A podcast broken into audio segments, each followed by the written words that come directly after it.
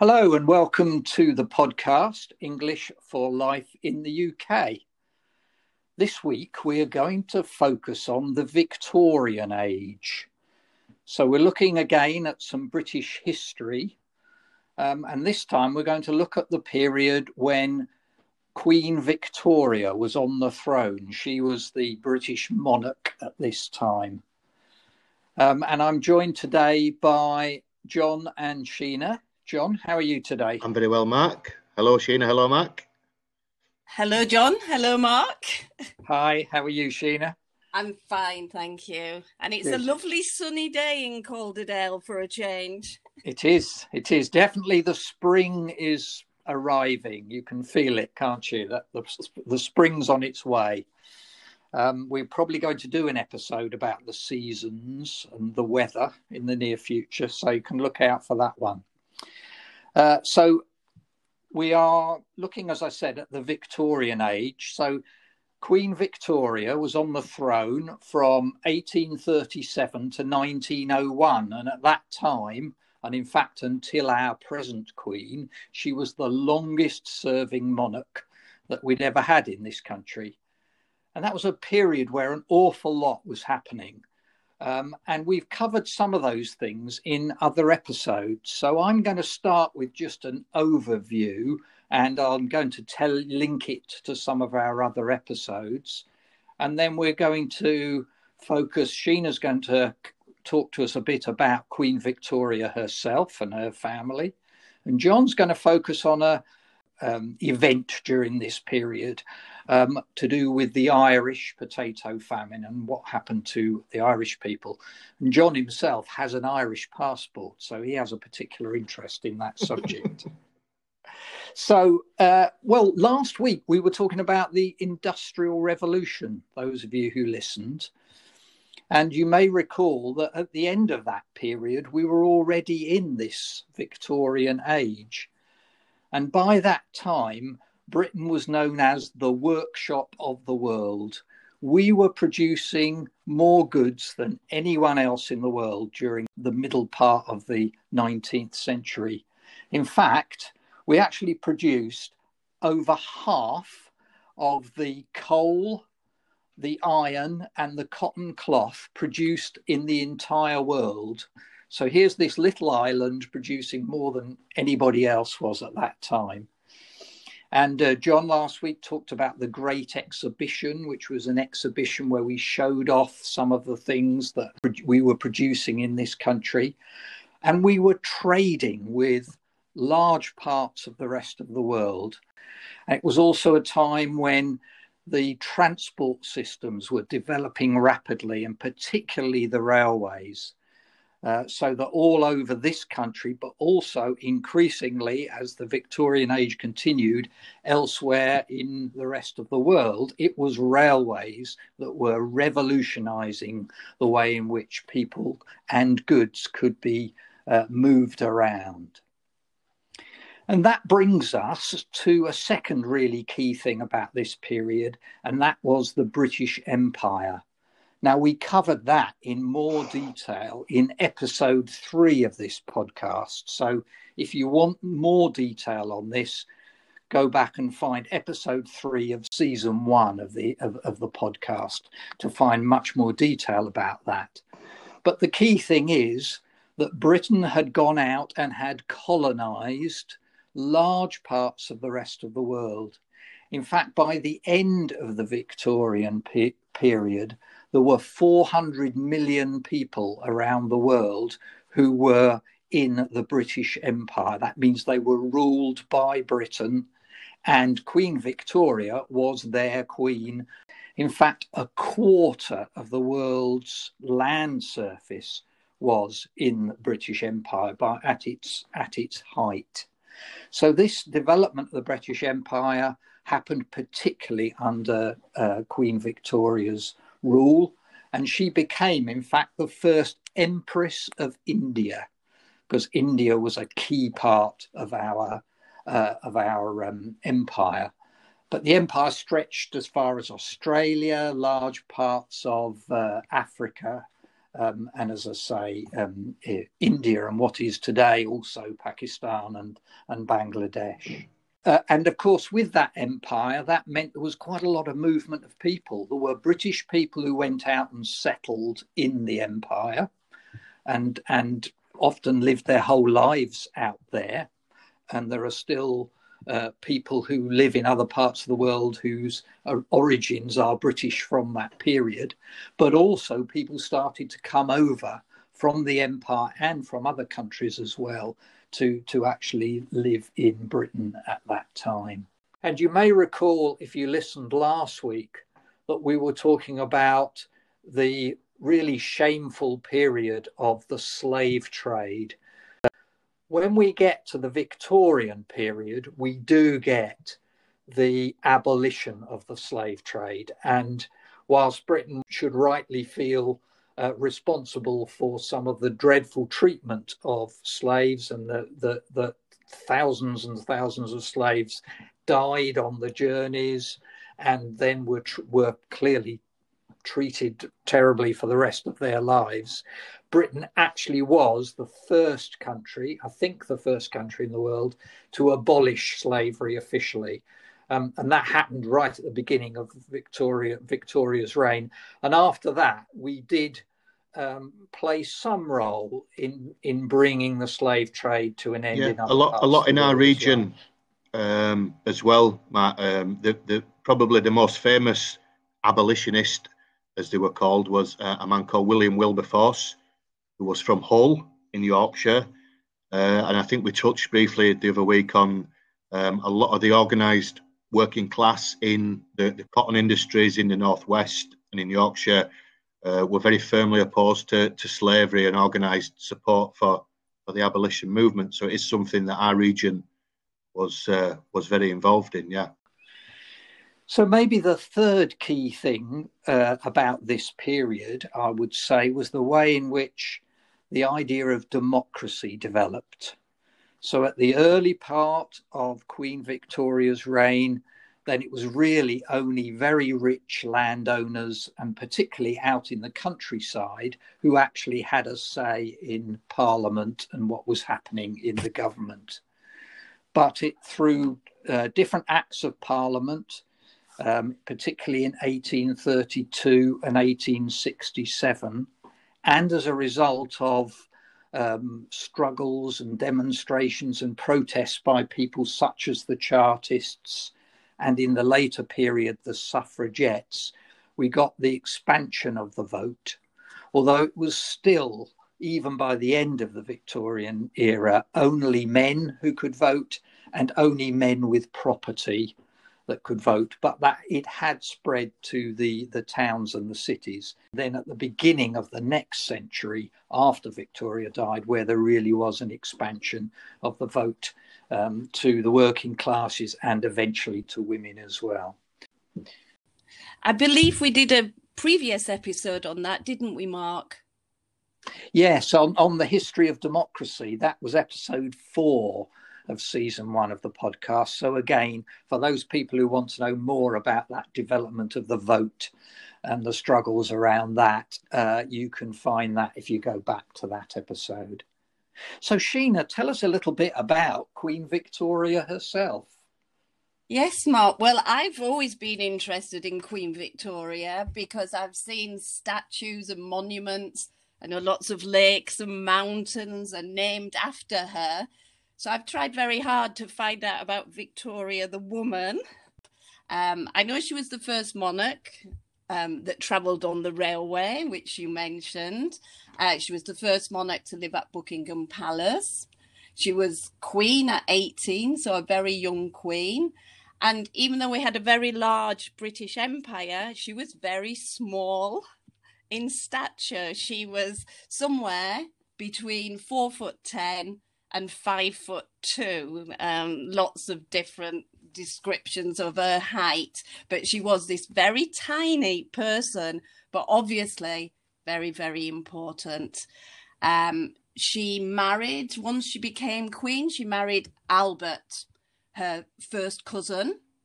And even though it was a very convenient marriage for Europe and for the UK, I think it was a love marriage. I think she definitely was devoted to him.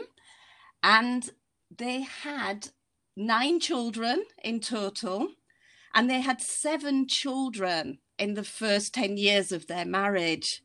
So, a lot of the time, Victoria was either pregnant or, you know, has had a lot of childcare to, to, to organize, even if she didn't do it personally herself. And Albert played a very important part then in helping to run the country. He was very well educated and very efficient. And I think she was very happy that he took a role. Really, he performed and behaved like a king. And I think she was happy with that. Tell us, where did Albert come from, Sheena? well, he he was German. He was the Prince of Saxe Coburg at the time. And um, and and is that why was that significant? Do you think? I think it was important because um, Britain as a world empire and German was an evolving, powerful country at the time. And even though they were cousins, first cousins, it was still important because of the countries that they they represented.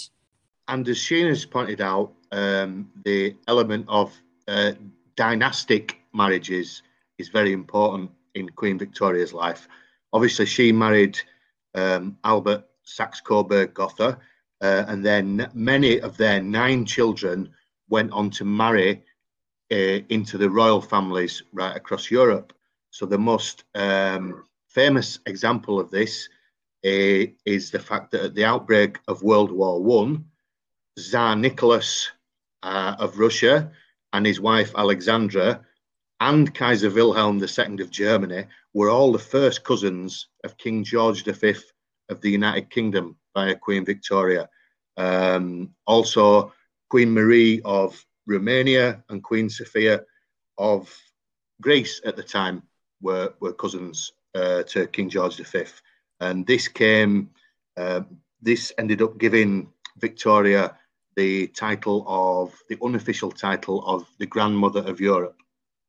Right, so that makes sense then. Um, why in 1914 they they changed their name from Saxe Coburg Gotha to Windsor, so that their name didn't sound as German. Yeah, because we were at war with the Germans, and they didn't want a German sounding surname, so they thought Windsor sounded a lot more English. So that's why the current royal family are known as Windsor. Just going back domestically to England and, and at the time, uh, they were a very popular royal family and they the idea of Christmas, I think we've mentioned this before on other podcasts as well, that it, it was a German tradition and it became part of a British tradition as well. So they were a very popular um, British family. And one of the things that's mentioned a lot about that time is the morality of the Victorians. And sometimes they're accused of being very prudish in the way they behave. Um, they did things like um, Shakespeare. Some of Shakespeare's stories were, were, were cleansed of anything that was remotely rude, and the same with quite a few of the other classics they stopped things in society like bull baiting and uh, cockfighting and things like that. So we became a society maybe with that stiff upper lip that people associate with the British, even now, I think, sometimes. Well, I think one of the things that it's known for is a very strict um, code of discipline in the family. The phrase that was often used was children were expected to be seen but not heard. So children had to behave themselves but really weren't expected to have much fun uh, or, or to actually interrupt anything that the adults were doing. Although, to be honest, I think that's very much what it was like amongst certain middle classes because actually the children of the working class were actually out working most of the time. So that's very much an image, I think, of the more middle class. But certainly that idea of a, a very strict upbringing for certainly for middle class children, I think, is is typical of the of the Victorian period. Yes. Um, and a lot of people were interested in Victoria's family. And especially, I think the most important thing that happened was when Albert died. So suddenly and unexpectedly, at the age of 42, when he had still a young family and a, a youngish wife, he died. And there was shock for the Queen and for the country. So there was an, an outpouring of grief towards this family. And then I think we remember Victoria dressed in black because she did that for the next 40 years. She never forgot Albert. She slept apparently with an image of Albert next to her at night. His clothes and hot water were prepared every day for 40 years, uh, as if he was still alive.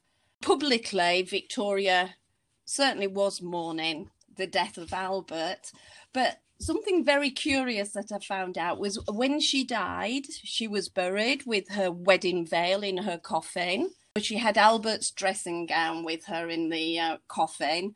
And then apparently she left secret instructions to also have a photograph of her Scottish servant, John Brown, who she had a very close relationship with. And also, apparently, in the coffin was a lock of his hair and it is even said that she asked for his mother's wedding ring to be placed on her finger. So maybe there was some secrets to Victoria's family life that we still don't know about. Now, John, you're going to tell us a bit about what was happening in Ireland at this time and why that's important uh, to this period and indeed to what happened yeah. after. Uh, the main thing that we're talking about today is a period which is known, well, known in the Irish language as An Gorta Mór. So that's the Gaelic language, which is spoken in Ireland. Now, An Gorta Mór means the Great Hunger. So most people, when we're looking at history, from an English point of view, it is known as the Irish potato famine. Because one of the great reasons for the Great Hunger, and I've been looking at this a little bit like in modern terms, we've seen COVID appearing in China and then spreading through the world as people travel across the world. There was a thing at this time known as the potato blight, which is basically a disease that affects the potato and it destroys the leaves and the potatoes themselves. Now, this had spread from North America, it spread to Europe, then through England and into Ireland. Now, it caused a lot of deaths from starvation across Europe, across England, Scotland, but it was particularly severe in Ireland because the word that we would use is for the potato, it was the staple crop. So, vast majority of the people who lived in rural Ireland were dependent on the potato. So, it was their main source of food and it was also the main source of income. So, from 1845, this terrible disease takes hold in the crop, uh, and in successive years, there's a complete failure of the potato crop. Okay, now, for anybody who's been to Ireland, uh, you watch Ireland on the television. If you ever visit there, the idea of a of a famine is it seems hard to comprehend because Ireland is so fertile. It's green, it's lush, it's beautiful. There's cows and sheep everywhere, productive farms. Um, but that's what we saw. We saw famine. So the likes of which we might see today in sub-Saharan Africa or in other places, we saw a, a, really, really dreadful period of, of hunger and famine. One of the reasons that this period of famine has been such a controversial um, period in history is that it's seen, uh, and rightly so, as not being only a natural disaster. So the famine itself eventually led to the deaths of a million people in Ireland. So one in seven of the population and up to 2 million people left Ireland forever, mainly to go to North America. Many of them came to England, Liverpool, Glasgow, and other places. But the real controversy that continues when we're examining this period of history is that the government at the time they didn't offer anywhere near as much assistance as they should have done. So initially, when the famine first began, a chap called Robert Peel was the prime minister, very famous uh, for setting up the police force in England. Um, that's why we call police bobbies to this day after Robert Peel. Now, he basically did something very important. He repealed what were called the Corn Laws.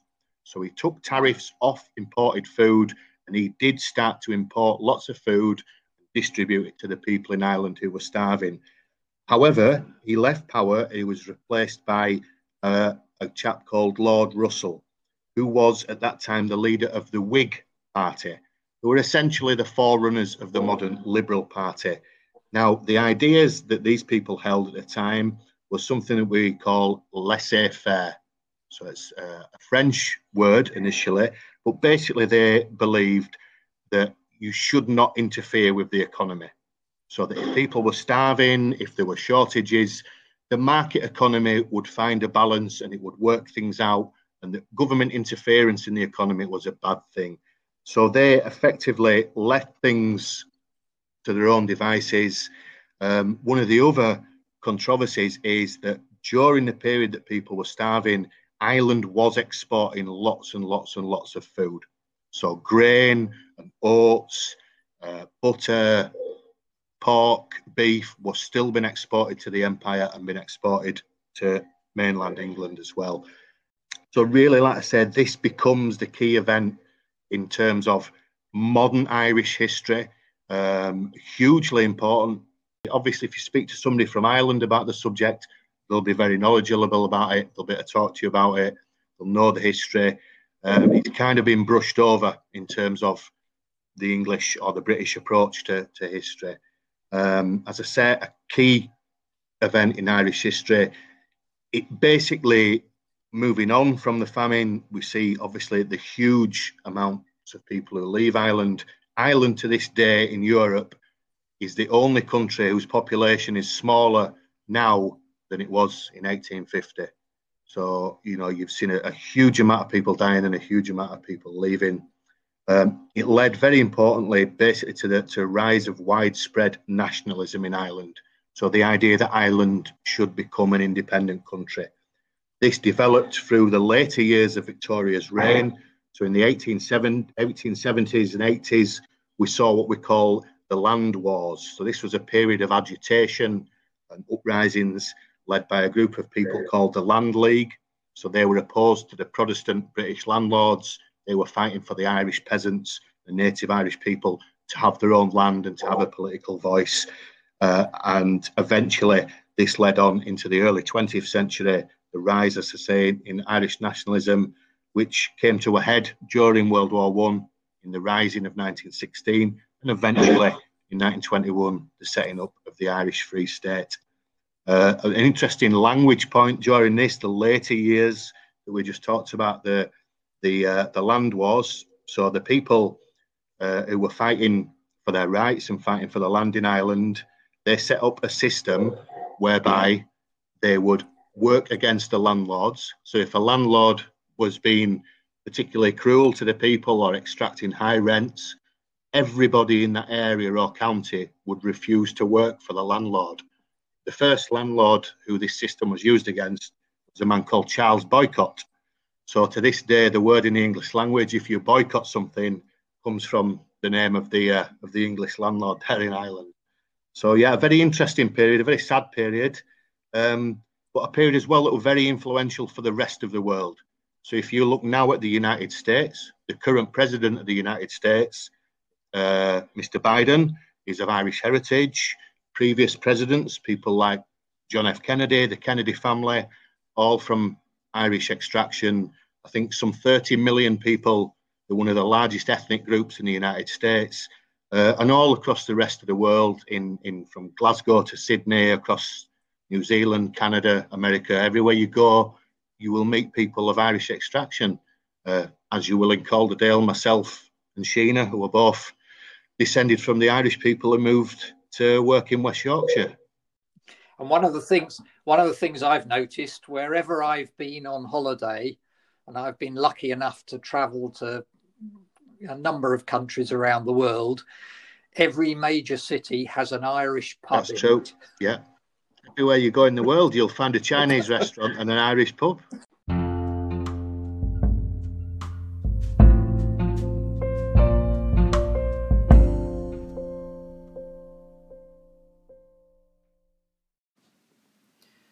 Language support.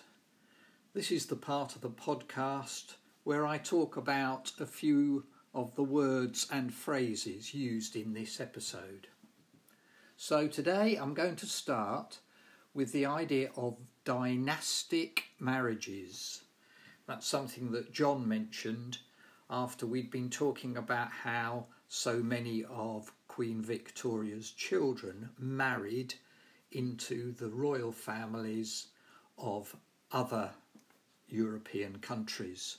So a dynasty is a succession of people from the same family who play an important role, in this case, in the running of a country, but it could be in, for example, the running of a business. So dynastic marriages are marriages between families which creates a more powerful set of relationships. Uh, Sheena talked about Victorian society, the Victorian age, as being one that is often seen as prudish.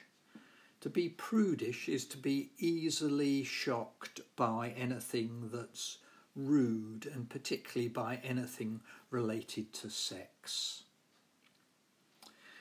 And then Sheena also talked about the idea of Victorian Britain being a time when British people showed a stiff upper lip. This is an expression that's been used and is still used today to describe British people. It means being determined in the face of difficulties, coping well with stressful situations. Now, that's the positive angle on it, but it's sometimes used more negatively to suggest people who are a bit distant, a bit unemotional, that don't really show their feelings, and that British people are a bit like that. Obviously, that's a generalisation, but it probably does originate from the Victorian period. And then, after the death of uh, Albert, Queen Victoria's husband, uh, we said that she went into mourning. Now, mourning is to express sorrow or sad, sadness at someone's death, and in in many Western societies, anyway, uh, mourning often is associated with black, the colour black, and dressing in black, which is what Queen Victoria did for the rest of her life after his death. John talked about uh, the tariffs that were introduced uh, on certain goods. A tariff is simply a tax, a tax on goods coming into or going out of a country. And finally, John talked about the word boycott. And just to explain that in a little bit more detail, if you boycott something, it means you refuse to have anything to do with it. So you could boycott a business or a shop, or you could boycott a product because, for example, you didn't think it was environmentally friendly. And John was explaining that boycott was the name of one of the English Protestant landowners who many Irish people refused to have anything to do with. That's it for this week.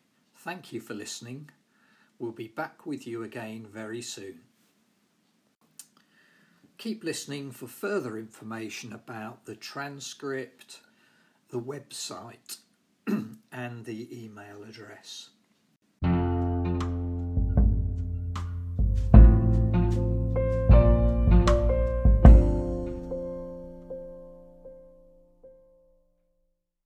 Can find the transcript, that's the written version of this episode, on our website www.staugustinecentrehalifax.org.uk and that's where you can also find links to all the other episodes and the transcripts so you can listen and read along at the same time.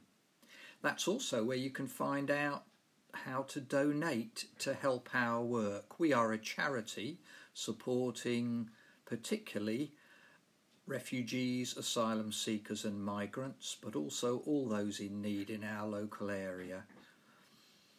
And uh, we would welcome your support if you felt able to give it. If you follow on the website the links to get involved and donate. We also have an email address that's English for Life in the UK at gmail.com. And we would love to hear from you your thoughts on our podcast and ideas for the future. We also have a Twitter account at ESOL Saint, and there is additional material on that site. I will spell out all those addresses.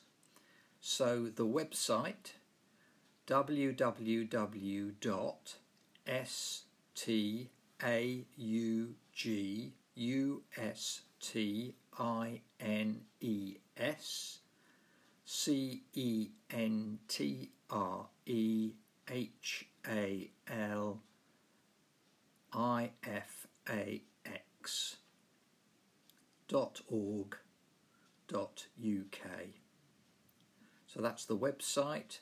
The email is English for Life in the UK at gmail.com and that's English for spelt F O R.